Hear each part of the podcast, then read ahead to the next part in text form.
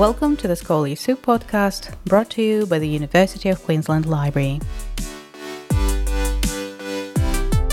In this podcast series, we are going to meet with amazing women who found their success in academic and professional roles at the University of Queensland.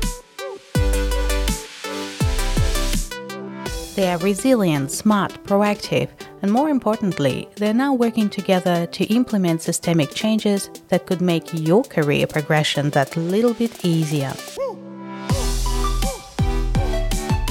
If success breeds success, then listen to their stories and learn from the best.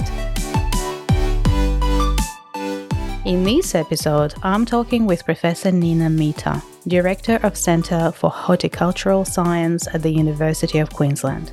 Internationally recognized for developing a world first ecologically sustainable bioclay spray for crop protection, Nina's research is innovative and applied, solving the real problems for real people. This conversation was so interesting, and I have discovered so many fascinating facts, including a very direct connection between agriculture and fashion industry. Professor Nina Mitter, good morning and welcome. Nina, when I heard your beautiful name for the first time, I thought it was a Russian name, and me being Russian, I clicked to it immediately. Then I looked it up and discovered that this name is of Indian origin and it means pretty eyes. Where are you originally from? Thank you. Uh, I'm glad that you mentioned about my name given to me by my father. And he always used to sing Nina Pretty Ballerina for me. Nana, which is pretty eyes, spelled a little bit differently, but I'll take the compliment any day. So I'm from Delhi and grew up seeing the transformation of Delhi as it progressed. Then my childhood was all about narration and stories about India's independence told to me by my grandfather. So we were refugees from Lahore. So when the India Pakistan partition happened at the time of independence, that's where my grandfather, who used to work in railways, moved to Delhi. So it was like starting life from the scratch. And what he instilled very early on in all of us was respect for food and respect for agriculture. It was like it was never a chance that we will even leave a speck of food on our plate as we finished. And it's that respect for food and agriculture and hearing stories from him that an Indian farmer is born in debt and dies in debt which actually shaped my career journey to what I am today. How was it? Uh, what was it like to grow in India? At that time, Delhi was very different. Uh, it's very different now. So it's um, when I was growing up, it was transforming. It was, you know, the economy was developing. We were trying to build good labs. And as a scientific science researcher, it was a different landscape at that time. We had um, US aid to build different beautiful infrastructure for us, like five star laboratories, which looked like five star hotel to walk in, but there was no money for consumables, no money to do the actual research. Um, I still remember the days of my, you know, studies, my master's and my PhD, where for running every gel, we'll wait that every team member has to have one lane fixed in it so that we can run the gel. We'll have to time it with power cuts so that we are waiting for that power supply to happen to run it interrupted plasticware never thought of even throwing one single tip or a tube. Wash it five times, autoclave it, reuse it, and reuse it. So, yeah, it was a different place to be, but India has, as you can see, one of the most powerful economies today and an absolutely prosperous country going from strength to strength. Of course, still has its own difficulties, which every other nation does as well. What an interesting story. Nina, you're now director of Centre uh, for Horticultural Science, Queensland Alliance for Agriculture and Food Innovation, the University of Queensland. You have come an incredibly long way. Can you tell us a little bit about your career journey and why not fashion industry? Why science? Why agriculture? As I mentioned before, agriculture is in my DNA. I have understood the power of agriculture socially, economically, politically, environmentally. It really is something that shapes the world. It's the fulcrum for me around which the world revolves. So for me, there was never a question mark. I grew up in the presence of very strong women in my family. My mom, even at that time in the 1960s, uh, taught political science to grade 11 and 12 and was the principal of a school. My aunt was a psychology lecturer in a college in Delhi University. Uh, but for me, it was not about becoming a teacher or a doctor it was always about growing plants to feed the world. So I think for me, it was pretty much very strong determination not to listen to anyone and just follow my heart and my passion of doing something in the agri- agricultural space. And this is how um, I took my first position. So I finished my graduation from Delhi University and then did my master's and my PhD from Indian Agricultural Research Institute in New Delhi that's where I, I think um, I started when I started my career in India as an agricultural research scientist after finishing my PhD. At that time, we had to do a mandatory training within real farmers in the field for a certain period of time just to understand what the landscape and the situation is like. And I still remember that day, and I've told this story many times because it is it is a real thing for me. I am telling to a very wise old farmer how biotechnology can solve all the problems in the world. And he listens to me very patiently and says, Daughter, if you can give me a handful of good seed, I can do the rest. And for me, that has been my mantra as I progress through my career. So, yes, um, 10 years of career as an agricultural research scientist in India before moving to this wonderful land, Australia, conquering the fear of the unknown, uh, landing here, and starting my research career all over again. Uh, once again, not forgetting about agriculture as my core theme. And if you look at it, India, even today, has 120 million farmers who are small holding farmers, means they own less than two hectares of land. So it's got a different significance for them. But look at Australia. You know, a report by Deloitte in 2017 described agriculture as Australia's forgotten hero. What COVID has done now is really brought it to the front, right, and center. Whether we look at our national ag innovation agenda, we look at Queensland's rec- economic recovery plan, agriculture is the pillar now, whether we think of food, feed, healing the world, it is there. So, yes, for me, that's what defined for me career in agriculture. And your question about why not fashion industry? Oh, see what agriculture is doing to fashion. It's not just about cotton and jute. It's about leather jackets made out of banana peel. And recently in the news, I don't know whether you saw it, it's about someone who has designed a beautiful skirt out of dried mango skins. Really caught the attention of the fashion world. So agriculture can do it all. There you go. oh, how many people are going to now pursue this career, Nina? Thank you. um, but of course, any career is, you know, is a journey, right? And um, was there any time when you felt like it was really, really hard for your career progression? Um, once again, I think I can recount two sort of defining moments there. One, as I said, when I left Delhi and came to Australia. So I did start my career as an agricultural research scientist in Delhi, and I was very happy. I even started in lab in molecular plant pathology there. I was instrumental in defining some of the strategic agricultural plans there and was progressing in my career. But when I explained earlier, the, the working conditions were a bit different and I had big dreams. I really wanted to achieve much more. So that was one step that I took of coming to Australia, um, two suitcases, a two and a half year old in my lap, a husband who didn't have a job at that time, leaving 10 years of my seniority and agricultural career in India. It wasn't an easy decision to take. When I got that job as an agricultural research scientist in India, it was a competitive job where millions of people sat in the exam and very handful of us got selected. And no one even dreams of leaving a permanent job in India. Once you have it, you stick with it. So that was a difficult step to start my career here as a postdoc, as an entry level researcher. And I took that risk because I had that passion and I, I had that vision and really wanted to achieve more. and haven't looked back.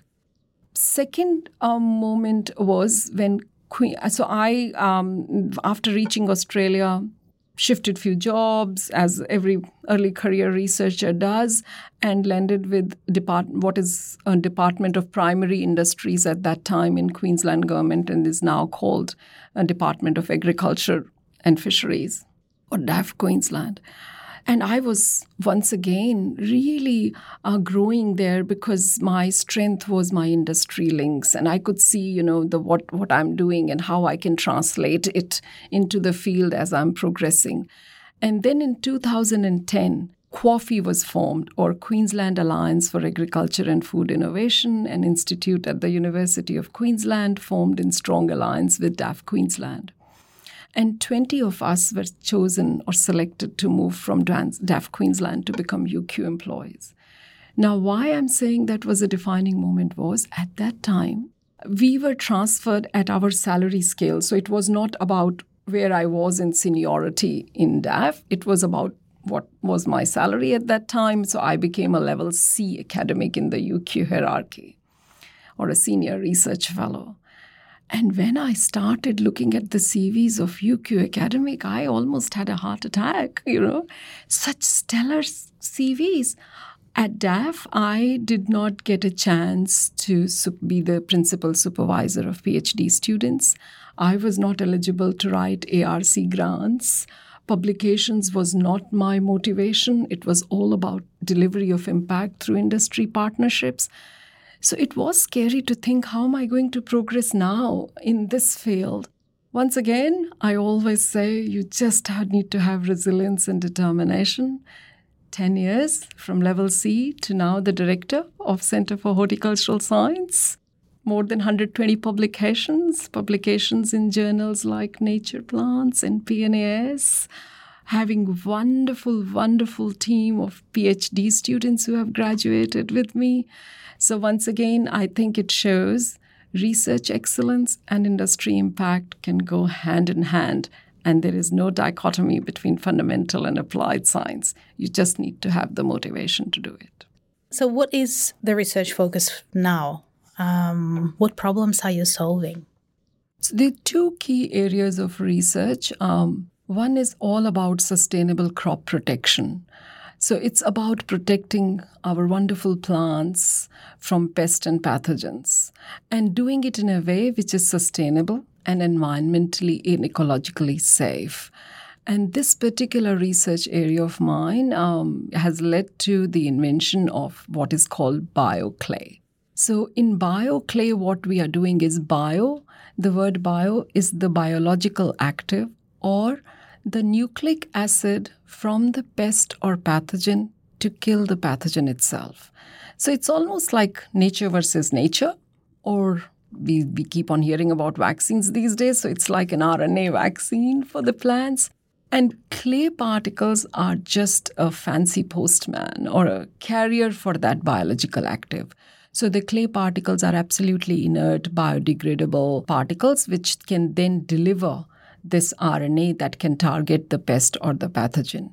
And what is really important, I feel, for this technology is as the world is moving more and more towards pesticide free agriculture, such sustainable crop protection measures are very, very important pests and pathogens are very clever. When we have these synthetic pesticides, you will hear news about uh, resistance to these pesticides. So the pesticides are no longer active because the pathogen has evolved and has beaten them to this race. So, you know, that, that happens.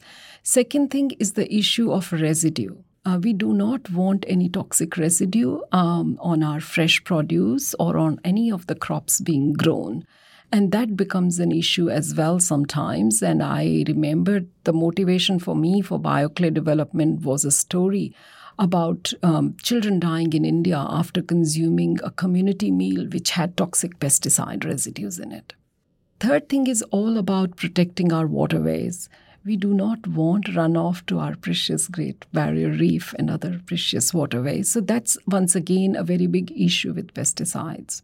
Another important thing we do need, I'm not saying we don't need pesticides, I'm just saying we need alternatives. But it is very hard to develop green chemistries or a new synthetic product which addresses all these concerns. It may take almost um, 13 years and about $250 million and about, you know, one in 139,000 products maybe make it to market. So that's one of my research focus, as I said, is bioclay. And we have grown from strength to strength. Started in 2011 from a team of three. It's a team of 50 now. Um, we start, uh, the co-inventor for me for this bioclay technology is Professor Gordon Xu at the Australian Institute of Bioengineering and Nanotechnology at UQ and Professor Max Lu, who is now the Vice Chancellor, University of Surrey. We have an industry partner. We have granted a commercial license. Uh, we are targeting fungi, viruses, in- insect pests. We have an Australian Research Council hub. So not only it has grown in terms of numbers from 1 to 50, starting from $100,000 as the initial investment from Gates Foundation, now it's $30 million investment into the BioClay platform. So, yeah, absolutely motivated to take it through and have a young team which will make it through. And I'm sure you're going to ask me about avocado. So, I'll save the avocado story for yeah. the next question. Uh, yes, that's correct. That's exactly what I was about to say. Um, to everyone who loves to add guacamole to their burrito bowls, you would be interested to know that Nina played a crucial role in avocado revolution. And now it's over to you, Nina. What have you done? I know I, I have the you know, privilege of being called the Avo Queen. So absolutely. Um, so I started working with avocados to make them disease resistant from a certain disease. And as I say, I always work very closely with industry, which took me to different growers of avocado in Australia. And one thing that I kept on hearing from them was look, disease is an issue, but disease becomes an issue when we have more avocado trees to grow. We don't have enough avocado plants. When we go to the nurseries to order for 20,000 or 30,000 avocado trees for our orchards, the answer we get is, mate, put your money now, but come back in three years to get the plants. And then I researched more and I found out it wasn't just an issue for Australia, it was a global issue. There were wait periods of even five years or seven years in some countries to get the right kind of avocado plants to grow. So, yep, shift in, as we say, pivot is the key word these days. And I did that pivot at that time and started looking at why is this an issue and realized that avocado is it doesn't root. It's really doesn't like to root very easily. It's not like, you know, you take a cutting, you buy a Bunnings rooting mix, and then you put it in, there you have. It takes 18 months for an avocado cutting that you get from a tree to actually get rooted and deliver a plant which is ready to go to an orchard. So, this is where we developed what is now I call smart propagation. So we have developed the world's first technique where we can get just a five, one to five millimeter of a cutting, a really tiny cutting from a good avocado tree, and produce 500 plants out of it within 12 months, ready to go to the nursery. And then, of course, having the time there to be grafted with the Hass avocado, which we all love. So that I feel has really changed um, the field of avocado plants growing. Uh, we have now, very proud to say, our first commercial license granted. We have field trials running now in seven different locations in, on, in Australia, from New South Wales to Western Australia to Queensland to even far, up far north in Queensland. And I have tasted the fruit of my first avocado trees that came out of tissue culture. So it's it's really looking great. And what that has done for us in terms of smart propagation is we have now extended it to other plants which have similar problems, whether it is issuing, you know, whether it is a pharmaceutical plant of great value, um, whether it's medicinal cannabis, whether it is our wonderful Australian natives or plants like macadamias. And also, it has brought to the forefront the conversation, which I really take pride in, that it is not just about food supply and food security, it is also about plant supply. We really do need those smart systems to have enough plants that can grow to give us enough food. So this this becomes a very important cog in for me, you know, propagation, production, processing, and people. That's how the chain works. What what an amazing story! you know, avocado is now the passion, or my as my husband feels. You know, say you know my midlife crisis is with. he's happy that it's the avocado yes. who strikes my heart. I even um, actually developed a recipe and very Indianized recipe for avocado, which was uh, filmed on SBS with a master chef cook, and he uses that recipe in his restaurant in Tasmania. So, yeah. All right. So I just want to um, maybe shift our conversation a little bit. Um, so you are the only female center director in the QAAFI management team. Is it hard being a woman in a male dominated environment? What are the challenges that you face? And more importantly, how do you overcome them? It is hard and it is challenging at times. Uh, the sooner we understand that lack of women in leadership roles holds back not only the women, but also all people and all society. I think the sooner we understand this, we will be able to make this world a, definitely a much more better place. The World Economic Forum's Global Gender Gap Report 2020 estimates that even now it will take about 100 years to bridge that gap at the rate of progress that we are making today. So it's not easy. And the challenges we face is not only being at the table in leadership roles, but also making your voice heard on that table. And you do have to work twice as hard sometimes.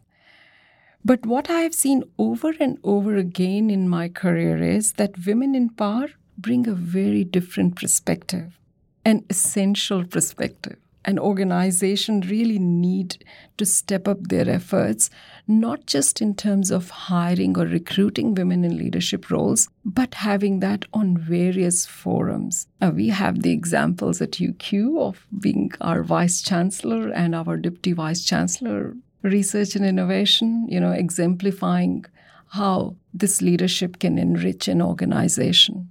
Another important facet that I like to mention here is not just about gender, but about cultural diversity as well. Women and women of color also bring a very different perspective. Sometimes we try that for us, the leadership style becomes boxed as a Western leadership style. And that I have seen as a challenge as well. That as a woman of color, I bring a very different style of leadership, and sometimes it becomes hard for the people on the other side to understand. Um, another thing I think we need to break the shackles of, of are the existing stereotypes of women being labeled as just as a caring mother um, and very efficient office worker or a housekeeper, uh, emotional person, maybe not being able to handle stressful situations, maybe not being able to make tough decisions. And these are all stereotypes that we really need to collectively change. And we are doing it, but we need to do much more.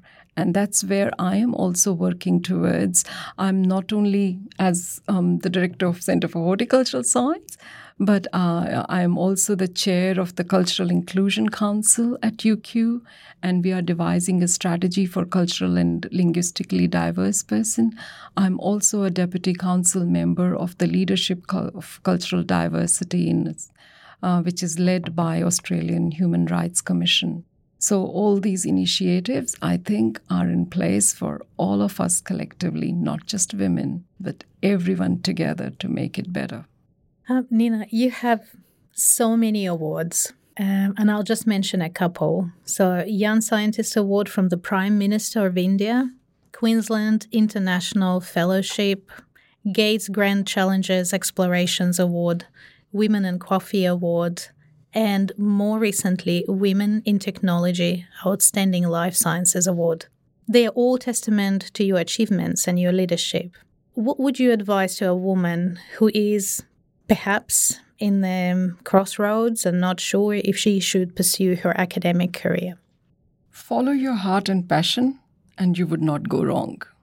Also, strive for excellence in anything you do. It does not matter whether it is a small experiment or a big picture vision. Give your 100% to everything you do.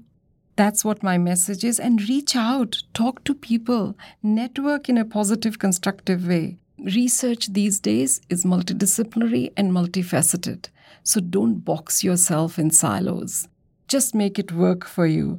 Um, look at the Nobel Prize this year going to two women in their 50s for CRISPR and gene editing. These are the kind of inspirational things which are happening. Research is nowadays not just limited to what you do in a lab. It's very much multidimensional and multifaceted. It's about delivering impact and changing lives. It brings together these days, whether it is social science or policy or psychology, automation, digitization, data, that all becomes a part of your research portfolio. And it's for you to find that niche. It's for you to find what sparks your passion the most and then branch out that way. Your question has also reminded me of one more story from my childhood it's a very famous classical story in many cultures, I think. It's about the frog living in the well and thinking that's the entire universe. And it's called Kupa Manduka in Hindi. That is, a Kupa is the well and Manduka is the frog living in that well. So just don't be a Kupa Manduka. Just come out and explore the universe, and you'll find there are many ways to progress. Nina, if you had a chance to have another go, would you choose the same journey? Oh, yes, absolutely. I'm following my dream and passion. Every day I come to work, it's with a spring in my steps, and I love working at this organization and doing what I'm doing. So, answer to this yes, same journey for me. What I could have done differently is now I feel that what I sort of lagged when through my career journey is uh, and I should have started that very early on, is connecting these young future leaders with industry. I think we should, as in this sphere of agriculture, make these young leaders start on their industry connections very early on, make industry partners as not only just industry partners, but consumers and end users a part of that design thinking process. I did start a little late in this sphere, but now I make sure whether it's my undergraduates or my masters or my PhD students or early career researchers, they are all engaged in conversations with the industry. They get a chance to present to them, they get a chance to listen from them, but they also get a chance to tell them what excitement and what exciting work they are doing. And that has benefits both ways.